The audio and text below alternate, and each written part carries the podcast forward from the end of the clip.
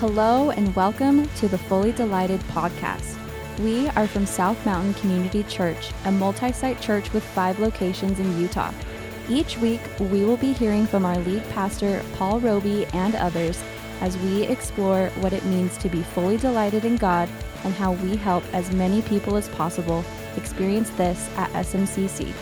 This is the Fully Delighted Podcast. Hello and welcome back to the Fully Delighted Podcast. I'm Eric. I'm one of the pastors here at S M C C and one of the hosts of this podcast. This is season three of the podcast, and if you haven't been here with us in this season, we have been talking to people who uh, attend S M C C and have found S M C C to be a valuable part of their faith journey. In seasons one and two, we talk about who we are as a church, our mission, our vision, our values, our beliefs, Um, and what we are trying to accomplish here in Utah. But in season three, we took a turn to begin to hear from people uh, about how S M C C has really impacted them. And so today on the on the show, uh, I have Paul and Liz, and I am so excited about today's podcast. As always, though, uh, if you find today's content helpful or encouraging or interesting, feel free to leave us a review. Feel free to share this uh, with someone else that you think would enjoy this as well. Uh, Like I said, today on the show, we have Paul and Liz. Paul and Liz, how you guys doing? Good, good. I'm I'm doing great. All Happy right. to be here. Good, Fantastic. Good. So good. Um, you dropped the kids off. You guys are here to talk. Um, you've been married. How long have you guys been married? Um, Ten almost, years. Yeah, it'll be eleven years in July. Wow. This year. That's a good chunk of time. Yeah. Um, awesome. You've been in Utah for how long? Um... Forever for me. Yeah. She's been here forever. I've been, uh, oh, geez, all over the place. My dad was in construction growing up, so here, Idaho, Montana several times. Um, I was in Montana when we got engaged huh? and moved back here just before we got married, so I've been technically in Utah for now twelve years. Awesome. Now, the thing that I think is going to be so interesting to our listeners is that uh, Paul and Liz, you guys grew up in a polygamist environment. And I think for many people listening to this, many people uh, moving to Utah, or just people in general, they're fascinated by this. I am very fascinated. I do not know very much about what this is like. Um, and so I am going to ask so many questions um, today. Uh, I'll, obviously, I've seen the shows on like T L C, like Sister Wives and things like that. Yes, um, we know all of those people. You Okay, well, we're going to have to talk yeah. about that. Um, I've been at Hobby Lobby. I've seen the people walking around in the dresses with the hair up. And okay. the sweats underneath. In the sweats, yeah. yeah. If you live in Utah, you've maybe seen those people. I, there's a, oh, you probably know those people. Uh, maybe you wore those things. I don't know, Liz, if you grew up uh, wearing that. Um, I want to talk about that. Also, I live out in Eagle Mountain, and on the one side of the highway, if you're out there, um, there are, I don't know what to call them, but polygamous communities, polygamous homes where there's three front doors and one big house, and it's not a townhouse. It's not a triplex. It's one home, I guess, with three families living in it. I don't know how to describe it. Yeah, yeah. Outside, they call that they call that compound. Okay. Uh, with uh, with quotations there, but I mean, really, it's just they they have uh, what they like to call orders. Okay. So that's what you're seeing across the way. Like there's different united orders that share. Got it. In that on the streets in that neighborhood. Wow. So we're going to spend in this uh, episode a lot of time talking about the ins and outs of polygamy. I think that's really interesting. And then at the end of today, we'll we'll get to why you decided to leave that community and why you call S M C C your community. So um, Paul, I guess we'll start with you, man. Where where did you grow up? Um, what was it like growing up in a polygamist uh, family? I guess is maybe how I would say that. Yeah. So. Um Like I said, my dad was in construction when I was younger, so we moved around quite a bit. Um, he got he got a steady job um, working for a dealership in Salt Lake, but at the time, like he had three wives and going on, geez, probably like fifteen kids at home. So, wow. What number were you? Like a like? How do you even count the numbers? Like, I I are they all... Lizzie probably knows more. Uh, the number of siblings that I have, she has to remind me. Like if I'm counting them out, she'll uh-huh. be like, "Hold on, you forgot this one." Wow. It's only because he keeps getting new ones. Yeah, okay. yeah. There's, there's, they. I have one younger than my youngest. Was your mom the first wife? The my sec- mom is the second wife. The second wife. Yep. Okay. So I'm the, I believe I'm the seventh child. Oh wow! Out of twenty Six? Six. Yeah, twenty-six. twenty-six and three wives or more now? There's more now. There's okay. four now. There would be five. But okay. the, his, my, my dad's first one left. Okay. Um, when, like, very shortly after he married the other two. Interesting. Wow. I have so many questions about all that, but I want to let you keep telling the story, okay? so, uh, so yeah, continue. Yeah, so um, he uh, so he was kind of the only breadwinner. My mom was uh, cleaning houses, but didn't make, like, a ton of money to be, like, buying homes. So... Um, we kind of were our own family unit, my mom and her five kids. Um, and then my dad and his other two wives, they both had jobs, like, or they all three had jobs. Mm-hmm. Um, one of them was doing daycare in home, so they were getting, like, money paid in and, like, support, mm-hmm. um, doing the actual service, not, like, government subsidies or, any, or anything like that, but, like, actually working at home. And then the other one has her own business cleaning homes as well. Mm-hmm. So they bought a home, and they were living in South Jordan, uh, but because we were kind of split up in a way that my family wasn't making a ton of money, we still, like, my mom and our, and my brothers and sisters continued to just bounce around. Okay. Like, all over. Um, yeah, so growing up, um, I went to, like, thir- between K through twelve, I went to thirteen different schools. Wow. So it's one of those things that I talk about, like, with my friends now, because my church friends now are friends that I've had, the only consistent friends I've had for more than a year, like, ever in my whole life, because wow. we were just constantly all over the place. And when it comes to F L D S communities, uh, Fundamental Latter-day Saints, I mean, F L D S, is that the umbrella term for, uh, hey, there's a lot to it. It's very nuanced. I might, I'm going to probably get this wrong, but are all people who are F L D S polygamous? Is that true or not true? I don't quite understand that. So I think F L D S itself is kind of a specific sect. Okay. Um, I think outside of the polygamous community, it is kind of the blanket term okay. for it. Um, I would say fundamentalist Mormons mm-hmm. um, are going to be the polygamist okay. communities. Got it. Yeah, the only other offshoot that really, like, F L D S, it, like, basically adheres to the fundamentals, and then outside of that is, like, R L D S, and then even further outside of that are basically their own, the last name of whoever. Okay. Gotcha. So if you were to meet someone who, say, like, grew up in the same church that we did and say that they were F L D S, mm-hmm. they wouldn't identify that way right. because they have their own, like, each one is different, and mm-hmm. they look at other polygamous groups as, like, not true. Yeah. Like, you know, they think they all have the truth. Right. So although polygamists lived near me, they're not technically F L D S because F L D S... Do they usually live far away in their own kind of region, or are there F L D S people living kind of around the valley? Yeah, they're um, so the bulk of them are from the Allred Jensen Thompson group, uh, mm-hmm. the, which is called the A U B, which is Apostolic United Brethren. Um, the vast majority of them are from there. Um, there's a few off, offshoots that are here. Mm-hmm. Um, in the south end of the valley, but the vast majority of them are, like, way down south. Right, right, down south, right, mm-hmm. okay.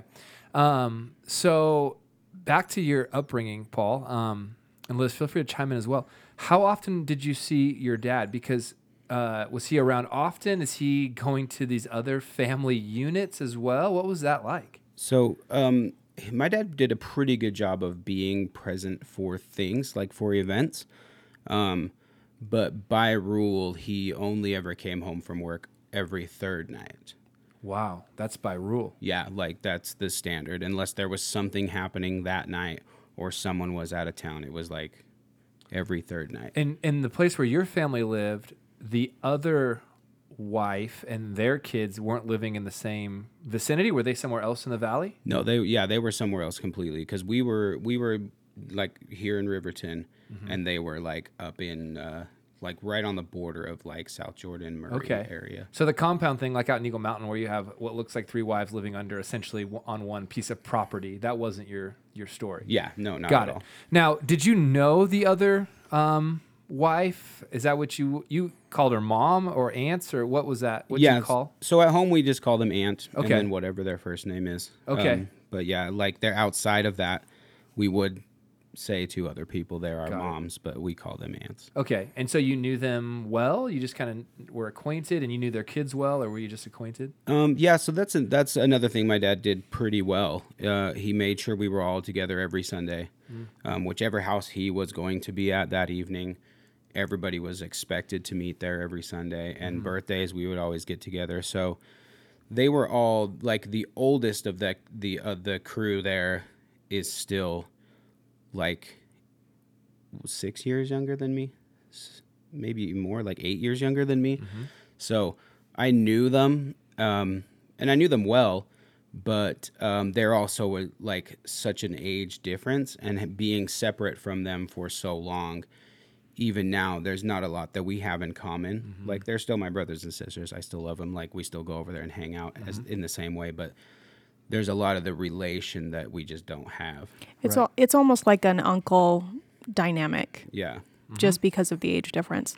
Got it. Got it. Um, was there, you know, thinking back when the three wives are in the room on a Sunday, you know, when they're together, was there tension? Could you observe um, conflict, or was this so normal that it really didn't um, think much about it? The tension is normal. Okay. Um, honestly, yep. it's it's palpable. Uh-huh. Uh, so, like, they can play it off really well, um, but it's kind of like one of those things where if someone is in the house, like uh, like we have guests over, there's a different air in the house. Like, if everybody's having a good time, everybody's mm-hmm. loving what's happening. But then when it's separate and all the wives are in the house, it's kind of like right a boiling kettle. You sure, know? sure. Uh, Liz, let's jump over to you, over to you and your story a little bit. Uh, where did you grow up, and kind of what? How many brothers, sisters? How many wives? What was that like? Yeah, so I grew up in Riverton. Um, my dad had three wives at one point, and his second wife did divorce him. Um, shortly after I was born, I was probably like, I don't remember how old I was, um, but. We were kind of like unique in the sense that we were a smaller family.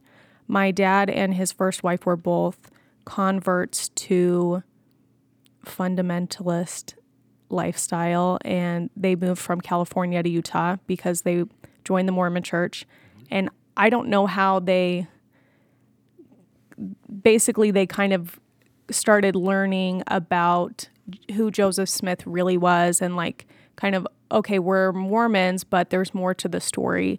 And so um, that's where they kind of got into the lifestyle. So um, it, it's different than a lot of like generational families, like Paul's family, you know, like that's generational that they've been there. And we were all kind of um, fairly new. But uh, but I was the eighth of twelve kids, and we all lived in one house. So um, all my growing up, it was my two moms and my dad, and um, yeah, kind of unique. Um, I mean, the group that we grew in, I kind of explain it as like Mormonism with extra moms and like stricter mm-hmm. rules. That's so interesting. For a second, I want to process the origins a little bit of polygamy, because you mentioned Joseph Smith, um, and there's, you know, people can do their research around his wives um, and how he went about that. And um, I'm not an expert on that, but I've, I've read enough to know that uh, you should probably do some research on that. Um, yeah. So uh, when you say people converted to it, is it that they are uh, that they want to emulate Joseph Smith, so they want to do what he did? Is that that there's spiritual promises connected to more wives? What is the motivation for polygamy from the way that you see it? I mean, if you were mm-hmm. to say this is the motivation for it, what what is yeah. that? Yeah. So, um, I mean, Joseph Smith was, he kind of introduced this concept of like eternal marriage, right? So when that was introduced, it was hand in hand with polygamy. So the new and everlasting covenant was you have X amount of wives. If you have three wives, then you get eternal marriage. Then you get an eternal family. It was the only way to do that. Mm-hmm. So, um, so that's kind of where it's like the fundamentalists disagree. Basically, the split comes from the Mormon church no longer, because of laws and because all these husbands are in jail, you know, um, for living polygamy, the pressure from society to change this way of living, um, basically the po- people who are still living polygamy, it's because they believe there was revelation that be, even though the mainstream Mormon church is no longer practicing this, it should be practiced and it sh- needs to be kept alive. Mm. Um, so the group that we were raised in initially, like way, way back in the day before I was even born, it was like they thought of themselves as, we are keeping this alive, kind of like they're this one part of the whole Mormon church. Mm-hmm. Um, it has since shifted where they believe they have all the keys, they have the truth, they have the priesthood of authority. Um, so they have like a different mindset, but, but that's really why, is because Joseph Smith, like eternal marriage was polygamy, mm-hmm. and they believe that has not changed. Interesting. Interesting. So you brought up the, the legal side of all of this. Um, how, how are my neighbors out in Eagle Mountain, not my literal neighbors, but in that part of town, how are they continuing to practice this with the laws around polygamy? Is there a way that they're kind of getting around this? Is it just a spiritual marriage essentially? What's well, that? yeah. So, so there's not uh, multiple legal marriages, obviously, mm-hmm. um, and I think just because of the sheer amount of people who are practicing polygamy in Utah, um, at some point, law enforcement, it was like, okay, we're not going to enforce this the same way we would maybe enforce other things. Yeah.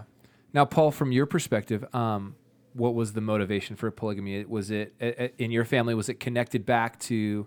Uh, eternal marriage, connected back to Joseph Smith and these things, or was there a different motivation yeah. or reason? The the the motivation essentially is that Joseph Smith um, decided that there was three degrees of glory that someone gets if they die um, to whatever like whatever marriage status they had achieved. Okay.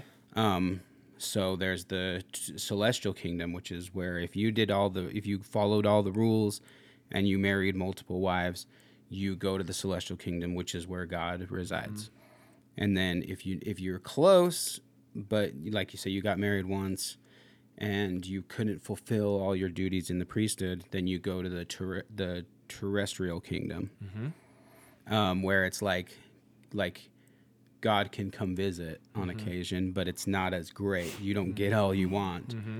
And then there's the telestial kingdom, where basically you're without it, but it's still okay. Like, it's it's like paradise minus God. Yeah. yeah. So you get heaven, but sorry, you just don't get a, yeah. to see God. As if that's a thing.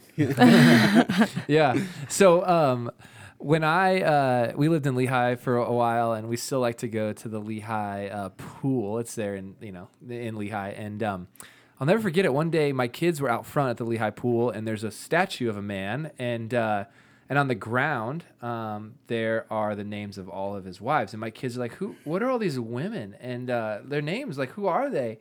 And I remember thinking, this is very interesting. I'm not in the Northwest anymore, you know? Mm. Um, so this is something that's that was celebrated in your community growing yeah. up, that yeah, absolutely. the more the merrier essentially was the perspective. And, and, and so I saw all those names and I thought, this is so interesting.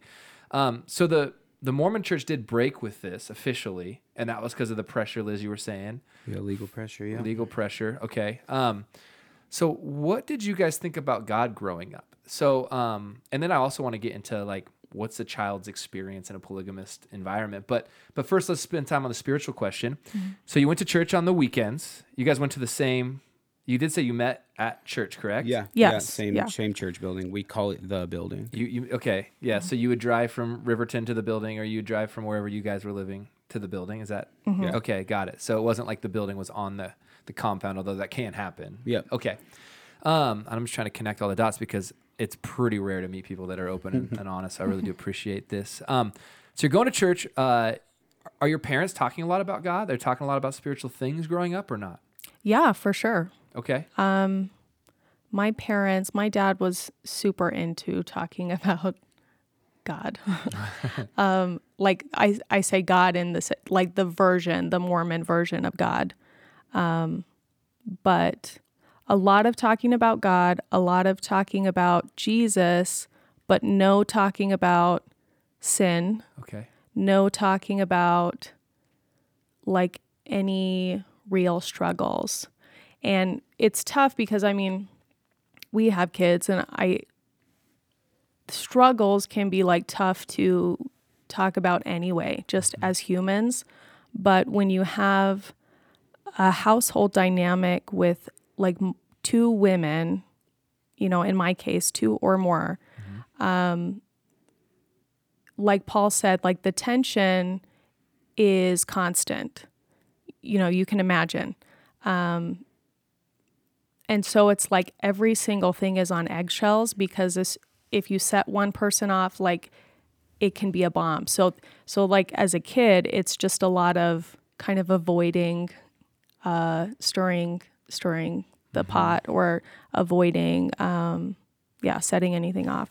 Like don't be seen, don't be heard, like stay yeah. out of the way, like some of that type of... Yeah, keep the appearance for sure. Yeah. I think one thing, um, Lizzie, Lizzie will attest to this as well, one thing we especially don't talk about is the cross. Like mm-hmm.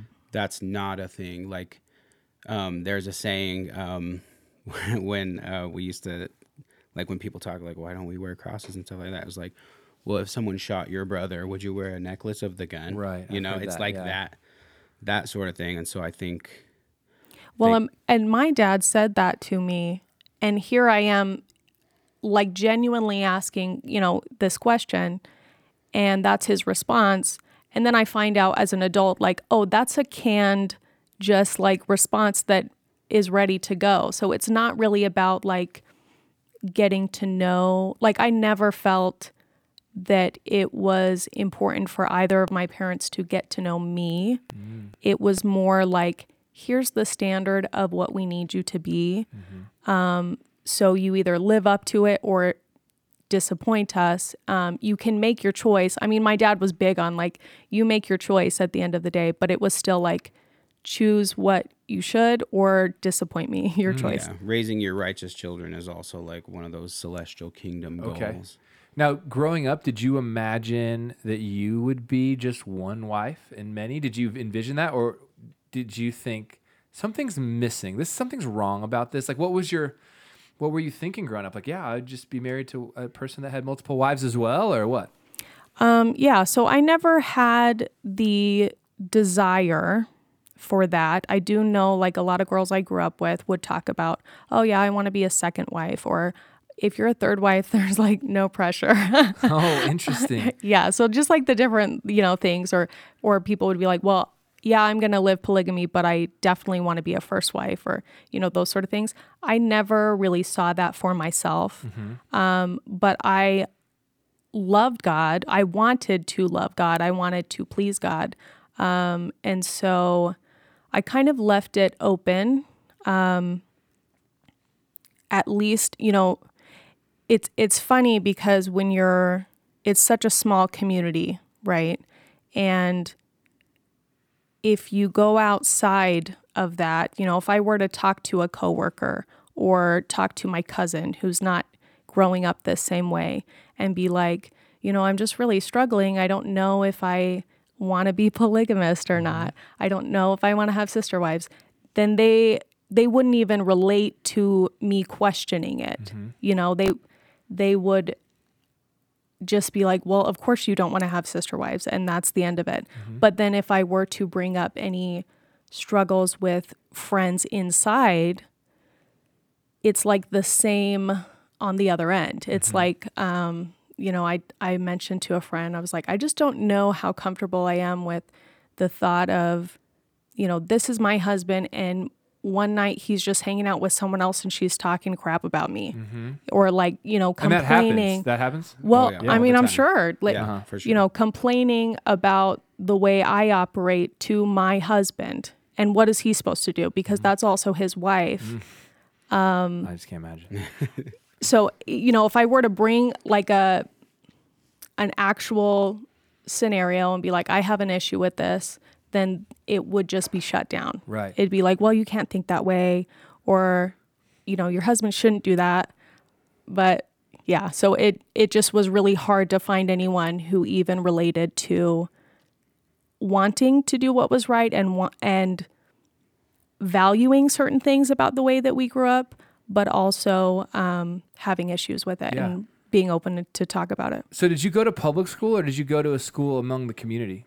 I went to a private school in okay. the community. And and Paul, what about you? Uh, I went to all public school, okay. K through twelve. Did people ask you like, wait, you are you from this? You you have multiple moms? Like, what was there this stigma around this? I'm just curious. Um, there was a stigma when I was really young because that was one of the only times when I lived when I was going to school that I lived in the same house as my dad and at least one of his other wives, and I was in like kindergarten, mm. and the kids in the neighborhood knew. So sometimes they'd walk by the house and yell stuff over the fence mm-hmm. at the polygamous kids. Um, but for the most part, like I don't really remember any of what they said, so I'm not like offended by any of that. Mm-hmm. Um, but because of our dynamic and my mom and just my small pod family moving around all over the place, it never really came up until high school. And then in high school, I was totally cool with it. So if people asked, I was like, yeah, I'm a polygamous kid, yeah. so...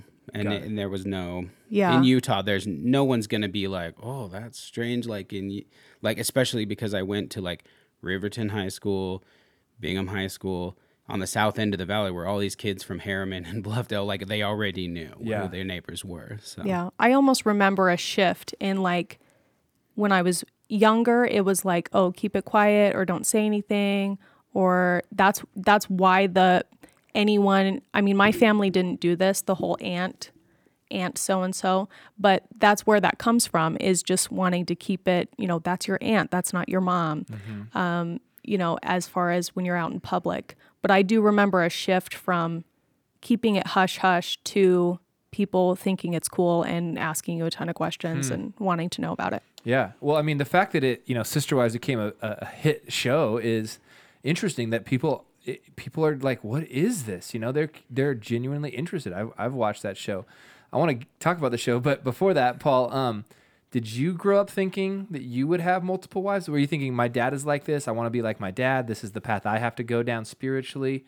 What was your thought? Um, honestly, I my dad had to drag me to church until I was sixteen, and really honestly, up until that point, I really just thought church was the place that I had to sit and be bored for like mm-hmm. two hours. Ours were like two hours on metal chairs with the organ and the slow, sad, yeah. sad hymns. Um, so I don't remember like really caring all that much about it until I until I was sixteen, and then I was like driving out there to like attend things. Um, and there, I mean, honestly, there was probably there was probably like a time where I. where I kind of felt that I needed to consider it. Um, but I'm like, I'm just like a super softy emotional guy. Mm. And knowing that my mom was so emotional through her whole life about it, like it, it made me like scared to do that because I would know that my wife was in the same situation as my mom was. And I know for a fact, like, for basically the vast majority of my mom's married life, she just wasn't happy. Mm-hmm. And so I'm like, I was thinking like, I sh- probably should, mm. but this is going to feel crappy to everyone. Mm. And it's not going to be enjoyable and it's not going to be fun for anyone. But if this is what I'm supposed to mm-hmm. do, then I probably should be serious about Interesting. It. Interesting. Are any of the wives happy in that community? I mean, probably hard to answer. I, I understand that. Like, this isn't the definitive scientific answer on this, but did you see some that did look happy? I mean, I can't speak for anyone else, but right. honestly, for me, that was kind of the, the biggest thing that pushed me to make the decision that I did in leaving was the inconsistency with, you know, saying this is how God wants us to live, um, but I look around and I don't see anyone genuinely happy. Yeah. You know, there are happy people um, and they get joy out of things in their life, but from their marriage or just the fa- like the way their their family operates, I wouldn't say. Mm-hmm. Um, yeah, in public spaces, they did, like a lot of them could appear happy just like that. Like mm-hmm. Mm-hmm. Like you wouldn't but, know. But also there's so much focus on the outside. So my mom, for example, you know, she struggled my entire childhood with depression, and but anyone who saw her from the outside would say the opposite, hmm. you know, because it was put on a happy face, um, you know, this is supposed to bring you joy. The whole, it's like, um, you know, and I didn't even have the biblical kind of uh, vocabulary at the time for it, but it's like, you know, if God designed us, if God made us, and he's saying, this is how humans are going to flourish and like thrive, then that's not what's happening here. Mm-hmm. So. Yeah. And there was this attitude around it too, that if it was easy, everyone would do it. Mm-hmm. And how could, and if like, you know that it's working, you know that you're doing what you're supposed to do when you feel the adversary pushing on you to make it feel bad, you know? Mm-hmm. It was like a weird feeling thing where if you're not happy, that's the adversary working yeah. against you in your celestial yeah. marriage. It's supposed to be hard. Like, yep. yeah, exactly. Get over yeah. it. So uh, uh, before, you know, maybe we talk about the show, which might be a lighthearted conversation, two things that I think are are, are pretty heavy that I want to talk about. Um, Uh, the first question is, I think uh, many people assume, and I just want to get your perspective on this, that uh, polygamy obviously was made up by the guys for more sexual experiences. Is that, like, like if it's, is it fifty percent spiritual, fifty percent a sexual thing? Like, I, they just want to be with multiple women, or like, or is that not even a thing, that it's truly a spiritual thing? Like, reflecting back, I think a lot of people would say, yeah, the dad just wants to have sex with more women. Like, that's the thing. Mm-hmm. Or I'm just curious, like, what's your thought on that when it comes to, we just talked about sex on Sunday in the sermon, so I'm just kind of curious, and we talked about God's design for it. Um, mm. w- you know, what part of this is truly just a spiritual thing, and, and, and it's this burden, but they're doing it for eternity, or is it really just this pleasure-filled thing too? Like, what, could you speak to that? I would say at the advent of polygamy, it was. It was a physical. It was a I would say. I would say there's evidence to point towards that Joseph Smith was yeah. all about that aspect, and like right. getting caught and then trying to like find a way to, or like about to be caught. The Nauvoo Expositor, for instance, mm-hmm. was going to be printing that he was a polygamist, which implied that the people that he was living with did not know. Uh huh. And so, which is why they did the courageous thing to trash the Nauvoo Expositor, because he was worried that people were going to find out. But at the advent, I like honestly can, I honestly would say that it has a lot more to do with, with sex and power. Mm-hmm. And now, um, I would say, based on the based on a lot of the the older guys that I know growing up, um, I would say that probably a, the vast majority of them married as many women as they do in a, as a sense of duty. Mm-hmm. Mm-hmm. Um, It's Not expensive, so much, right? Because you yeah. have all these kids and all these families to take care of. I've heard of that, too. Yeah. So. yeah, so if it was like, I would I would say sex is probably, if I'm, I, it's kind of a guess, but I would say from what I've experienced is probably second on the list to Small like percentage of the it, duty yeah. that they're that they're providing to God. Uh-huh. In, wow. in bringing forth a spiritual family. Wow. Thanks yeah. for answering that. Liz, what, what would you say to that? Um, I think um, it's funny because you can look in the Bible and look at the examples of polygamy, and yeah, they bad, ex- bad examples. They kind of show yeah. you like, here's how this works out. Like it that hasn't changed, and um, you know, if Joseph Smith, if that was his motivation, you know, personally, it's just not working out for the other people who are following, because I I've never seen per I'm okay I've. One example of someone where I felt like they were actively like seeking a wife in order to have sex with other people. Mm-hmm. But from everyone we know, it really is that sense of duty, that sense of um, obligation, the fear. If they don't, they're not going to heaven. They're not wow. going to have their family forever. Um, for example, my sister, you know, she was married for six years to her husband, and when they had their first, um, when they had her son, then it was all of a sudden like the fear, you know, mm-hmm. it's fine going along and not feeling the pressure until you have this child who they're saying if you don't get to heaven, if you don't have an eternal family and do what it takes to create that, then you lose this child. Like, mm-hmm. you know, you may be in heaven, but he's not going to be your kid. You're not going to be a family.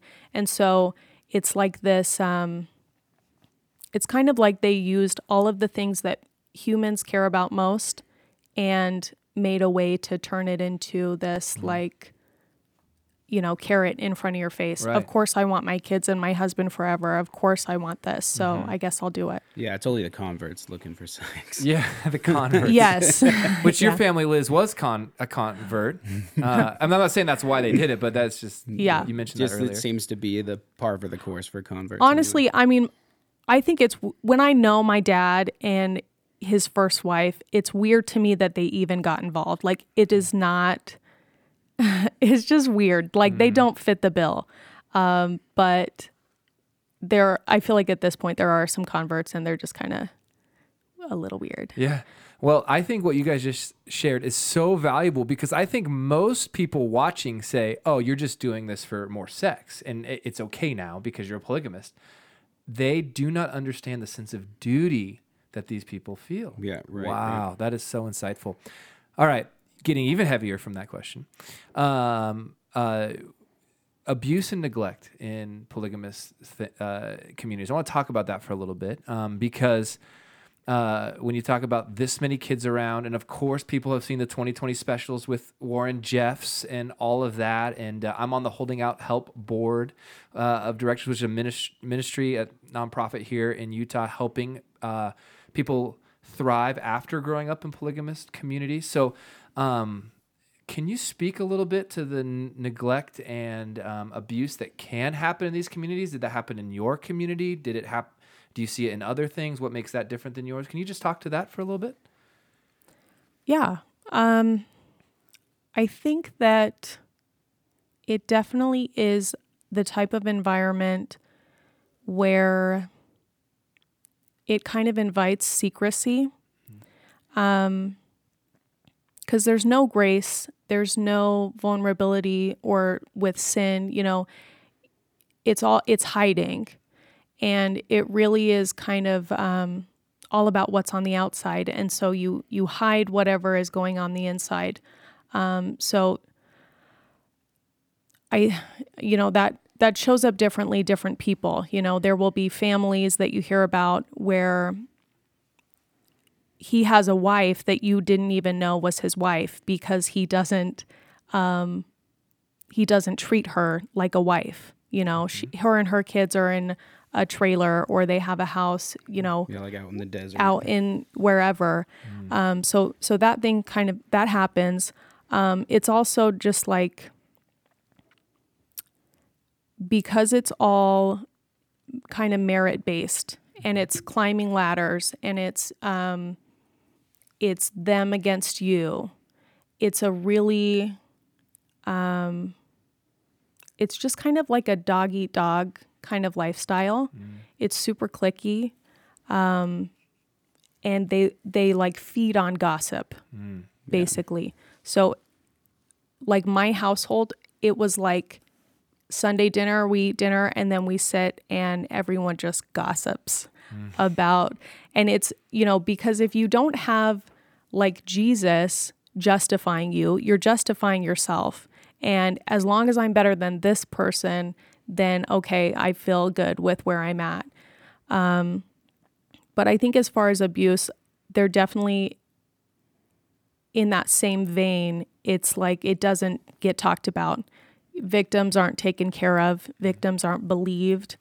Um, you know, you can have a guy, I mean, honestly, right now their prophet has like multiple charges of, of sexual abuse, or but allegations, allegations, not charges, which isn't, oh, right, right. Which not isn't, charges, which isn't even like unique to him. Mm-hmm. This is like the third or fourth time this exact situation has popped its head up in just that group. Mm-hmm. Yeah. Wow. Well, and I think th- I think what makes it different than anywhere else, because obviously there's sexual abuse all over the world.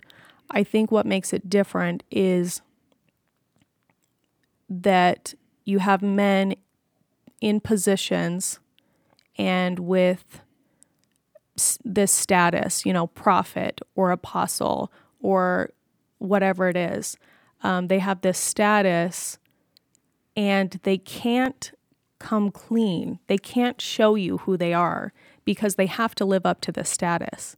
And so that's where the hiding really just like becomes part of the culture. Mm-hmm.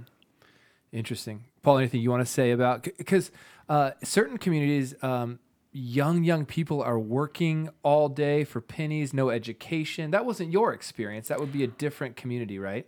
Well, I think we should clarify. So um, our community, like where when I said before, it's like the mainstream Mormon church with extra moms and more strict rules. It really like the lifestyle, that's what it was. Mm-hmm. Um, and that's why it wasn't like you have to live on this compound. You mm-hmm. know, you can live wherever you want. Or um, we dressed however we wanted. Mm-hmm. I don't think anyone would have looked at anything that I was ever wearing and guessed that I was a polygamous kid. Um, so it's funny because while we did grow up that way, like I have friends now who grew up, um, you know, in Colorado City, right, where they did have the hairdos and they did have the dresses with the the sneakers and Um, so I'll talk to them and I almost have questions for them in the same way that other people do for me, mm-hmm. because even though we grew up the same way, it's, um, it's a totally different, um, kind of facet. Yeah. So yeah. I appreciate you clarifying that. That's really important. Yeah. And my grandma, my dad's mom is actually from Short Creek. Like her family, um, a lot of them are still, we're still part of the Warren Jeffs crew. Um, so in my family, because it's something that's like entrenched in me and my cousins, and it's like a, it's, it's kind of like to some of them, like a source of like depression and like frustration. Mm-hmm. Um, like, uh, it, I don't know exactly what it is like with some of them that have come out, but like, I have like two cousins who committed suicide mm. because they had that. My sister committed suicide because of the way that it could have, like, it, at least for my sister, I feel like it, a lot has to do with the way that our family was. Mm. And because like having my dad be like part-time dad sometimes, and then having the split between my sister's mom and my dad, creating like single mom status, and then a dad who is like taking care of three other families, who is not going to be able to like, I'm jointly sharing you, so I'm going to have to like put a ton of effort into this. He's like got twenty other kids at home. Mm-hmm. So it creates this weird scenario where some people can really feel like alone, mm. even, even in this group, um, because the guys are spreading themselves th- so thin mm-hmm. in their families, where the moms that do ne- get neglected, or the families that do ne- get neglected that are like living out in a trailer in the desert, like, like living with severe depression mm-hmm. because like at face value, the group here is not typical to what you would see at Colorado City. Right. But even within this group, there are people who are experiencing that exact same scenario. Yeah. Yeah, absolutely. And it's like, it's like on paper, you know, you think it would be so much better, but ultimately, like, it's a false gospel. Mm-hmm. Like, they're talking about Jesus, but you don't know Jesus. You are not saved. Like, you have no freedom or liberation from your sin. You're just acting as if you do. Mm-hmm. And trying to keep up with these rules that, like, I just was, I felt so alone growing up because I was acutely aware of my own sin, and no one was offering me anything to deal with that. They were saying, Jesus died for your sin if you do this. Yeah, everybody's working to save themselves. Like, if you meet this standard. Mm-hmm. And I was like, okay, well, I, I already know I'm not going to meet the standard of this place. Like, I don't fit in here. Um, so I guess I don't get mm-hmm. Jesus either. Wow. So it's it's uh, a false gospel with all the pressures of any false gospel, any mm. pressures of religion. Any religion, yeah. Mm-hmm. Yeah, all the pressures of normal religion. mixed with some relational and family dynamics that perpetuate, you use the word alone, and I think you did too, yeah. perpetuates uh, loneliness, lack of connection, performance issues, competition. I mean, you used the way my family was, and I was going to ask, how was your family? But it's, I mean, it's just, uh, was there a lot of love? Was there, did you feel alone? Did you feel like you had to compete? Um, I don't, any, yeah. Yeah, I don't, I don't necessarily feel alone. Like, I didn't feel like I was left alone, but I was allowed to be alone enough to get myself in just enough trouble. Okay. To, like, put myself in bad situations. Sure. And I feel like that's kind of, like, where, um, because I still lived with my dad and I still had that kind of authority figure, where me and my sister split because I got into just as much trouble with drugs and alcohol in junior high and high school as she did. But because I had that, my dad, like, hounding me every mm-hmm. Sunday to show up to church and then, like, starting to, like, pressure me into doing these things, we kind of split. And I feel like I hung on in that sense because I was, like, starting to kind of look for a higher authority and trying to, like, position myself in a way to, like, be spiritually lifted up. But that left my sister with nothing. Mm. Yeah, I mean, the research has been done on fatherlessness in our country and what it does to people. And in polygamy, it's a unique form of there is a father, but in some ways it's fatherlessness as well. Mm-hmm. And I think exploring that is really interesting. Well, you guys have shed a lot of light on the things that I did not understand, which is some of the clear delineations in these groups. I think that's helpful. I don't think people understand that. I definitely don't think people understand the duty that these men feel, spiritually speaking, which is religion for them as well. I have to perform. Mm-hmm. I have to do this. Um, man, this is super helpful. Uh, so let's quickly talk about the show, Sister Wives. Have you ever watched it? Uh, yeah, I've been on it. You were on it. Yeah. Tell us about that. So, uh, fun fact, uh, one of the Sister Wives is my cousin. Um, she is the second wife. Her name is Christine. She's awesome. I we I still talk to her all the time. She's the third wife. She's the third wife, yeah. But I mean, we still we we still see them. Like, her family's amazing. Like, they're they're awesome people. But uh, funny, like, so she's my cousin. Her daughter just married my cousin on my mom's side. Oh, so that was their wedding. What, three years ago now? Uh, they got married and uh, called called me up because they knew I was playing here at South Mountain, and they were like, "Hey, you you guys got a band?" Uh-huh. So uh, Ben and I put together the crew, and we went down wow. there, and we, we played their wedding. We were on the show. Ben Ben was on the show. Oh, with that's us, right. And, yeah. yeah, I remember this story. Yep. It's so interesting. Paul is a great guitar player. You can see him around our campuses playing guitar most weekends. Um, so the, the the dress and the shoes, if people you know are in Utah and they're at Hobby Lobby or the grocery store, and you see that that that's connected to the different a different group than what your group was. Yeah. Yep, for the most correct. part. Yep. All right. Uh, so let's talk. Oh, man, we've already gone forty-seven minutes. This is amazing. um. What? When did you leave, and what's leaving like? What does that mean? Was there a clear line in the sand? Was it a slow progression? Were you ostracized when you left? Are you, you know, are you still connected to brothers, sisters, moms, dads? I mean, talk about the leaving process, both mm-hmm. what the process was like, what was your experience, but your your why for leaving too. I want to hear about those things. Mm-hmm. Liz, can we start with you on that one? Sure. Yeah. Um. So, I mean, we left as we got married. Um, okay. There, when we were getting to the point where we were really seriously, um, dating, I'd say, was when we really had to kind of hash out, okay, what are we doing? And I remember there was kind of a period where I was like, you know, I knew the whole time that I didn't want to live polygamy. Um, but I, at the same time, didn't have... Like, it's it's funny because when you grow up in such an indoctrinated state, you know, like, your perception of the world is so controlled that the concept of there being another church that had anything of value, if I were to leave this, was kind of like, like that didn't even seem real.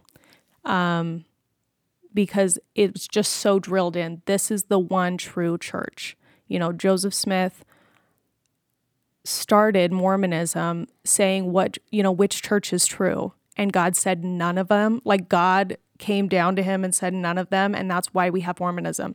So the the idea of leaving that to go to something else just didn't even really make sense to me. Um, so there was a little bit of a period where I remember talking to my mom, and and she's like, well, are you going to marry Paul? And I said, well, probably, but I don't think we're going to live polygamy. And she's like, well, what are you going to do? Are you going to leave the group? And I was like, I, I don't know. I don't feel the need to leave, but I don't want to live polygamy. And she's like, why would you even stay if you're not going to live this way? So, and then I was like, yeah, why would I stay? mm-hmm. um, but I, I kind of came to a point on my own where I knew for sure. And Paul had had some family members or and people in the his past who had um, kind of started their marriage that same way, like, we're going to stay in the group, we're not going to live polygamy, um, you know, I promise I'll never get a second wife. And then the social pressure kicks in, or just years down the road, and you're like, okay, what is our next step? What are we even living for? Um, I think people kind of get, I mean, in following God, you get that way naturally, but when it's all laid out, like, here are the steps to please God, um, it can get that way really fast um, when there's like that social pressure involved. Um, so I remember a conversation Paul and I had where he was like, I don't want to promise you that I'm not going to at some point feel like I should be living polygamy, because I don't want to, you know, get married to you with that understanding and then later on change my mind. Um, and so I just said, you know, I'm not going to ask you to promise me that, but I promise you that I won't. So if you want to pursue a relationship with me any further, then it's like off the table. Um, then we never really talked about it again and we just kept dating. So I figured he made a choice. yeah. No, my, and my exit was, was quite a bit different, because in that conversation, like, there was also a lot going inside, like, about why anyway. And, like, the, the basis for the belief system that's there. So I was, like, buying books and reading books and, and studying, like, um, you know, if people know me, they know I'm a skeptic, like, at heart, and they know that I have to know a reason. And so, like, in that, like, I don't know, I like I was telling her, like, I don't know if I'm eventually going to find something that tells me, like, this is true. Like, it has to be real, you know? Like, I don't, like, I wanted a book to tell me, like, an exact reason why, and not just for a feeling to tell me, like, it needs to pull you this direction. And I read more, and I read as much as I could get my hands on, and it got to a point where I was so frustrated by the lack of real information that it kind of just pushed me over the edge to just being agnostic for a long time, because I was like, it's obvious that nobody has answers mm. because no one can really give a clear reason why we live, we choose to live this way, the F L D S church, and no one can give me a clear response as to, like, what happens when you pray about a thing. Like, everybody was telling me that you're going to have physical responses to the questions that you're asking when you pray. You will feel a burning in your bosom, and you and you will know. And I prayed and prayed and prayed and prayed and was not getting physical. If anything, I was waiting and nothing was happening. It was drawing me further from God because I was just getting frustrated that I wasn't feeling anything. And so at that point, I was just like, when we when we decided to step away, I was done with everything. Yeah. And so in that sense, that's not uh, that's not necessarily related to polygamy. I mean, that's just doubt, questions, uh, being misled about what prayer is and how we uh, relate to God. So when you got, so you guys met in, you know, in the church, we talked about that, uh, in the building, maybe, um, as you guys called it. So you get married and you decide uh, to leave. Um, do When people leave, are they ostracized? Was your, were your parents upset? Did they understand? Did you tell them we're leaving? Was it a slow thing over time? I'm just curious what the, the leaving process is, is like. How was that received by the community? Um, I mean, my my dad was, uh, me being the eighth child, um, I had the the luxury, I guess, of having adult siblings who had already left mm-hmm. and had already gotten married and then divorced and had already gotten their tattoos. And so I, I didn't have a ton of pressure to like, right. you know, I have to, you know, it's all on me. I didn't have any of that. Um, it wasn't even a conversation really. Um, it's just kind of understood when you stop Mm-hmm. attending and yeah and the yeah. community is not this community.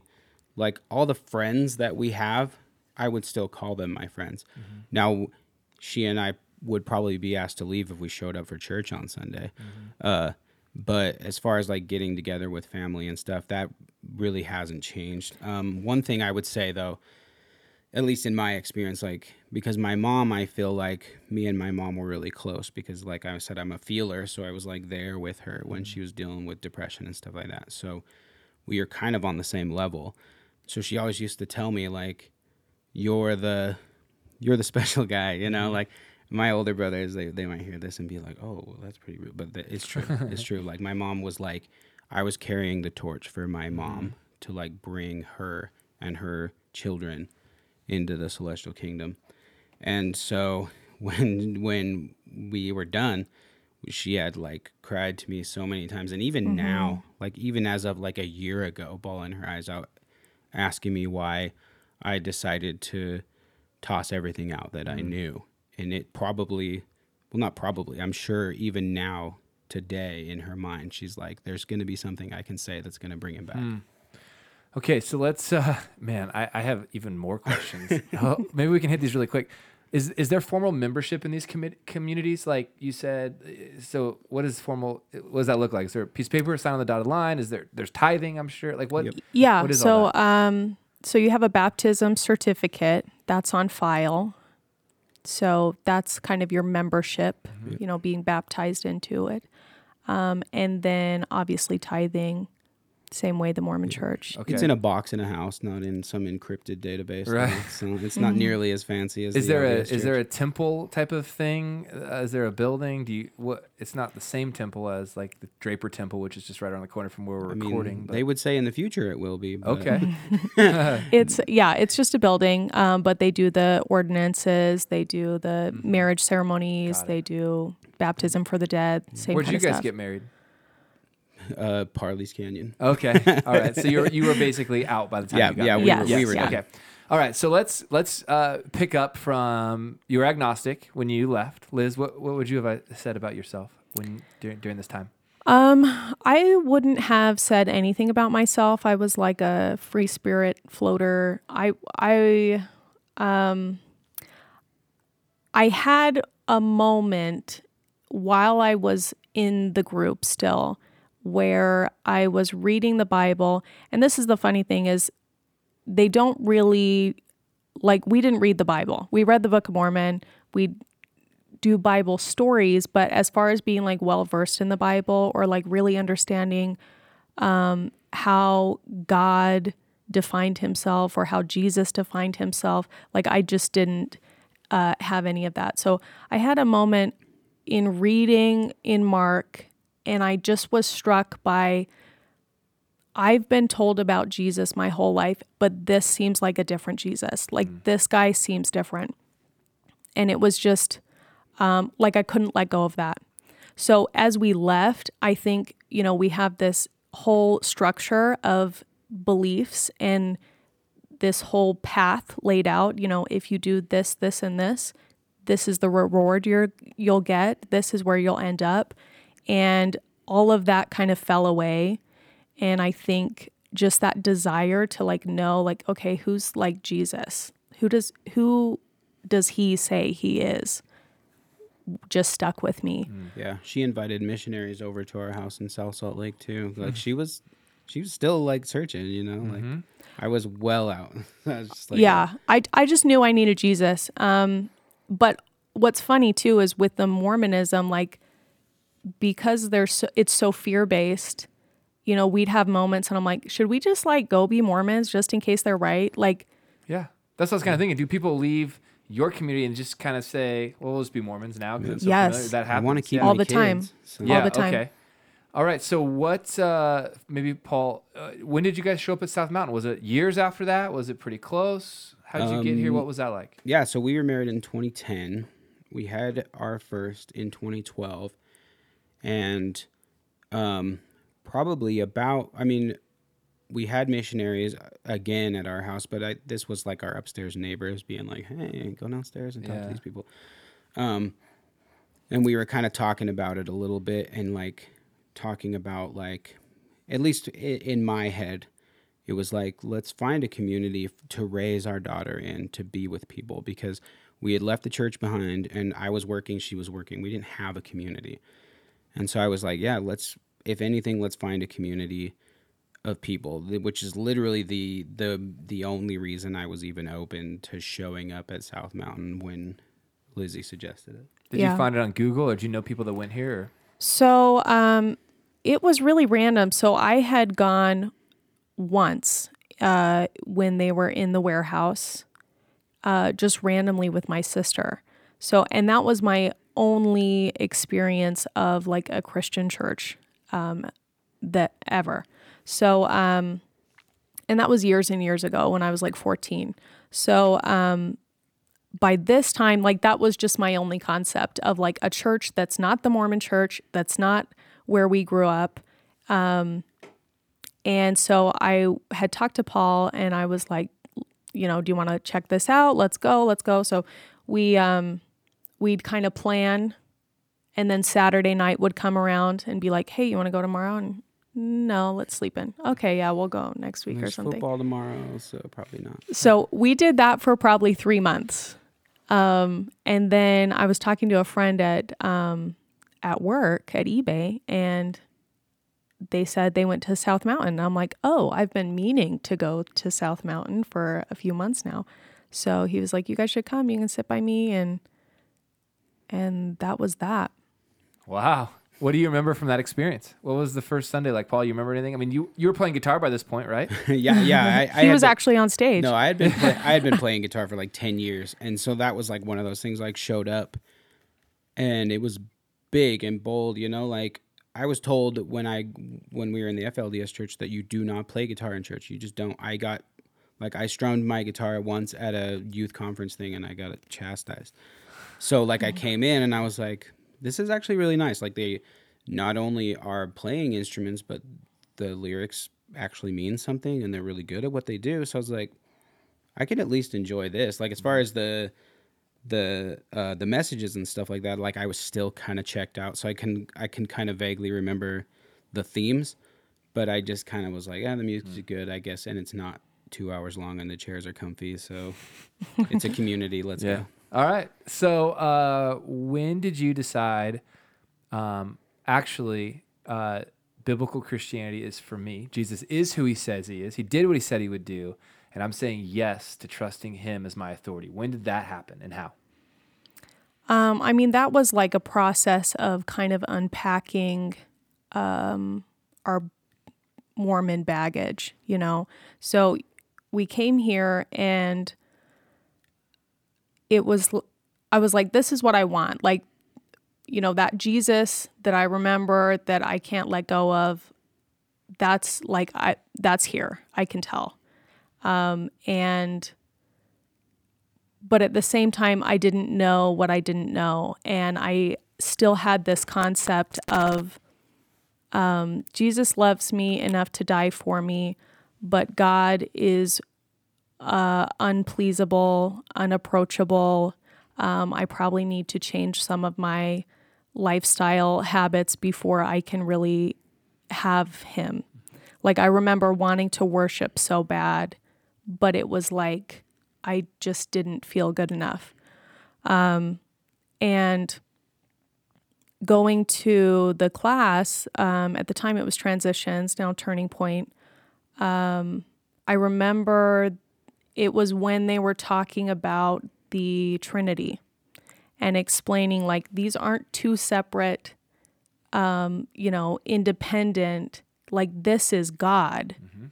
He is huge. Mm. Um, and like, if I have access to Jesus, I have access to the God of the universe the right. same way. Um, and that was huge for me. Mm. Um, and at that point I was like, okay, I want to, like, I want to know God. I need to read the Bible. I trust it. Like, you know, they, Mormonism kind of gives you this, uh, mistrust of the Bible, and they helped kind of explain historically, like, that that doesn't make sense. And so I was able to move forward in, like, learning in a less fearful way. Mm-hmm. Paul, how about for you? So for me, the process was a bit longer because, like I said, even when I came, I was not necessarily, like, dying to worship. It was like, you know, like, it's good, like, it was fine, and it was like a community. Um, uh, but, uh, like, I went away to Spain to do work, and Lizzie signed us up for a small group while I was gone. Good job, Liz. Yeah, so I was completely unaware. Um, then I got back, and the Sunday after I came back, she was like, oh, by the way, we have a small group today. Uh, and then I met Evan, who's, like, one of my best friends now. Like, yeah, uh, so you're welcome. Yeah, right? No, in the long run, it was great. But, no, uh, but Evan could tell, like, that it was going to take more than for me to, like, to have wanted it and just show up. Mm. So Evan was, like, sending me things like, you need to get educated on this. Like, like you want to know, and I want to help you know. So he was, like, giving me information, mm-hmm. and not about, like, this is the way you should feel about it. It's like, no, here's, like, some hard factual stuff that will help. Like, I mean, if, if you don't know, like, William Lane Craig, like, that dude is not talking about feelings. No. Like, he's talking about everything that is, like, real. And yep. that's, like, something I had never experienced before. And so I think, like, it took me, like, probably six or seven months, like, solid months of, like, okay, I, I asked to know. Like, mm-hmm. in the beginning, like, I left because I wanted to know and I didn't know. And I asked to know, and all of a sudden, like, I was just being flooded with wow. information. Mm-hmm. And so finally it clicked, and I was just like, this is the thing that I wanted. I didn't want feelings. I wanted to know. I wanted to back it up. Mm-hmm. And yeah, and so then shortly after that, Evan baptized me. So. Wow, fantastic. What a story, you guys. Oh, my goodness. Uh, I love every bit of this. We're going to do a series on the Trinity this year in twenty twenty-one. I'm very excited about that. Uh, Paul, as you were talking, I was thinking back to our a series we did a couple months ago called Reality Check, where Christianity is the best explanation of the way the world is. Mm, like, yeah. like, if it's true, then we should all be Christians, because if, if we want to follow truth. Like, and if it's not true, then we should chuck it, throw it away. None of us should be Christians if it's not true. Mm-hmm. If it is true, we want to invite everybody to yep. embrace truth. I immediately so, bought that book. So that book, have you read it? Not yet, because okay. I'm I'm in the I'm deep in C S. Lewis right now. You're like now. eight books behind. You're like, okay, that's my eighth book. Yeah. I'll get to mm-hmm. it. Yeah, I bought the C S. Lewis like full yeah. gospel thing, so I'm I'm deep in that right so now. So cool. All right, two quick questions. This might be the longest podcast uh, we've ever done, and that's fine because uh, there's two of you, so it can be twice as long. Um, What is it uh, about S M C C um, that uh, resonates most with, most with you now? So you've called S M C C home. I'm doing some quick math. You got married in twenty ten. That you went to S M C C maybe in the years to follow. So you've been here maybe seven, eight yep, years? twenty thirteen. twenty, eight years. Okay, eight yeah. years. So after eight years, what resonates with you most about this place? Why do you continue to call it home? Um, I think... just like belong before you believe, you know, people like our small group investing in us when like we had nothing to offer them, right? Like, but they just wanted to give us this and because they love it. It's so real to them. And like Jesus is such a part of us. Like I want to be in a place where I can give that to other people, because I can't not be doing, G- like sharing Jesus. Like mm. it, this is the perfect place to be able to do that. Um, and just coming from where we came from, it's all the more precious to me. Like mm. our church community is literally one of the most beautiful things in my life. And yeah. That's a great way to say it. It really is. Yeah. Paul? And also, like, along with the values that we have at S M C C, I feel like one key thing to me is the hopeful message, but actually helpful mm. message. Um, we were talking on the way over here. It's like people people in the F L D S church won't talk to me about God because I have tattoos. Like, that's mm. one thing. And I showed up here even from day one, and it wasn't a thing. And the community that we have, they still weren't like, oh, he doesn't care about God because he has tattoos. They're still like, you know what? You get to know him, and we're going to give you helpful information mm. that you can actually know things. Mm. And yeah, wow. The running joke now is you can't even work here unless you have tattoos. Right. Or you're Paul Roby in the founding pastor. Uh, um, what, last question. Uh, what would you say to anybody listening who... Um, is in a faith crisis, uh, perhaps grew up inside of religion, um, or what would you say to people who call S M C C home just to thank them and encourage them for uh, what this place has meant and their contribution to that? Um, honestly, what I would say is is be bold in the questions that you're asking. Um, in the L D S church, in the F L D S church, questioning is not necessarily acceptable. Mm. And I feel like for me it wasn't, and I feel like if you're out there and you're like having the questions, like ask the tough questions. Mm-hmm. Find a pastor, find Pastor Eric, and ask him all the hardest questions you can think of. Please, I love that. People yeah. do it all the time. No, it's serious. Like I, I bugged Rick so many times. Rick, like it's seven years ago. Rick, uh, I, I bugged him so many times about the most random, obscure L D S theology, because it was just like, okay, I'm here, and now I need to know this. Now I need to know this. Like, be bold in the questioning, and don't don't hide anything. Any of the doubts, like, just put it out there. Man, I love that. The answers that we get in life are only as good as the questions that we ask. Yep. So ask great questions. Yeah, that's awesome. And the community answered them. Like, the community here at S M C C answered them, and I never felt, except one time, never felt the question was dumb. And the reason why is because I texted Pastor Rick, and I said, What was the quote? What did I ask him? Oh, I was like, does the Bible say anything about three degrees of glory? And he just responded with a single sentence that was like, no, comma, who is this? And I was like, uh, okay. Well, well, there is a passage. Yeah, well, the answer is no, not three degrees of glory. The Apostle Paul one time talks about three things that uh, sound like three degrees of glory, but of course are not once you unpack mm. the context. Right. Liz, what would you say to people as we wrap up? Um, I would say that, yeah, to kind of echo Paul, like ask your questions, but also like bring your questions to God. Like God is faithful to like answer everything. Like he's, he's on, he's on the other side of every single hurt, every single like mistake, every single shameful feeling. Like you don't have to justify yourself. Like God is big enough to handle all of it. So just push into him. Awesome. Well, Paul, Liz, thank you so much for giving over an hour of your time uh, to help our listeners understand something that's a big part of Utah, which would be polygamous culture. Uh, I understand it now better than, than I ever have. And so I appreciate that. And, And then thank you for just encouraging us on uh, our pursuit of truth and um, sharing your story. I think it's going to be very encouraging uh, to so many people. So people can find you guys at the Draper campus most Sundays, probably every Sunday. Look for the guy with the beard, shredding on the guitar with a tattoo of a bear on his forearm, right? Yeah, yep. I've seen that tattoo from the seats. Um, hey, thanks for listening. If you've enjoyed this, leave a review, share it. We will be back next week for the final story Uh, in this season. Thanks for listening. Have a great week. We'll see you very soon.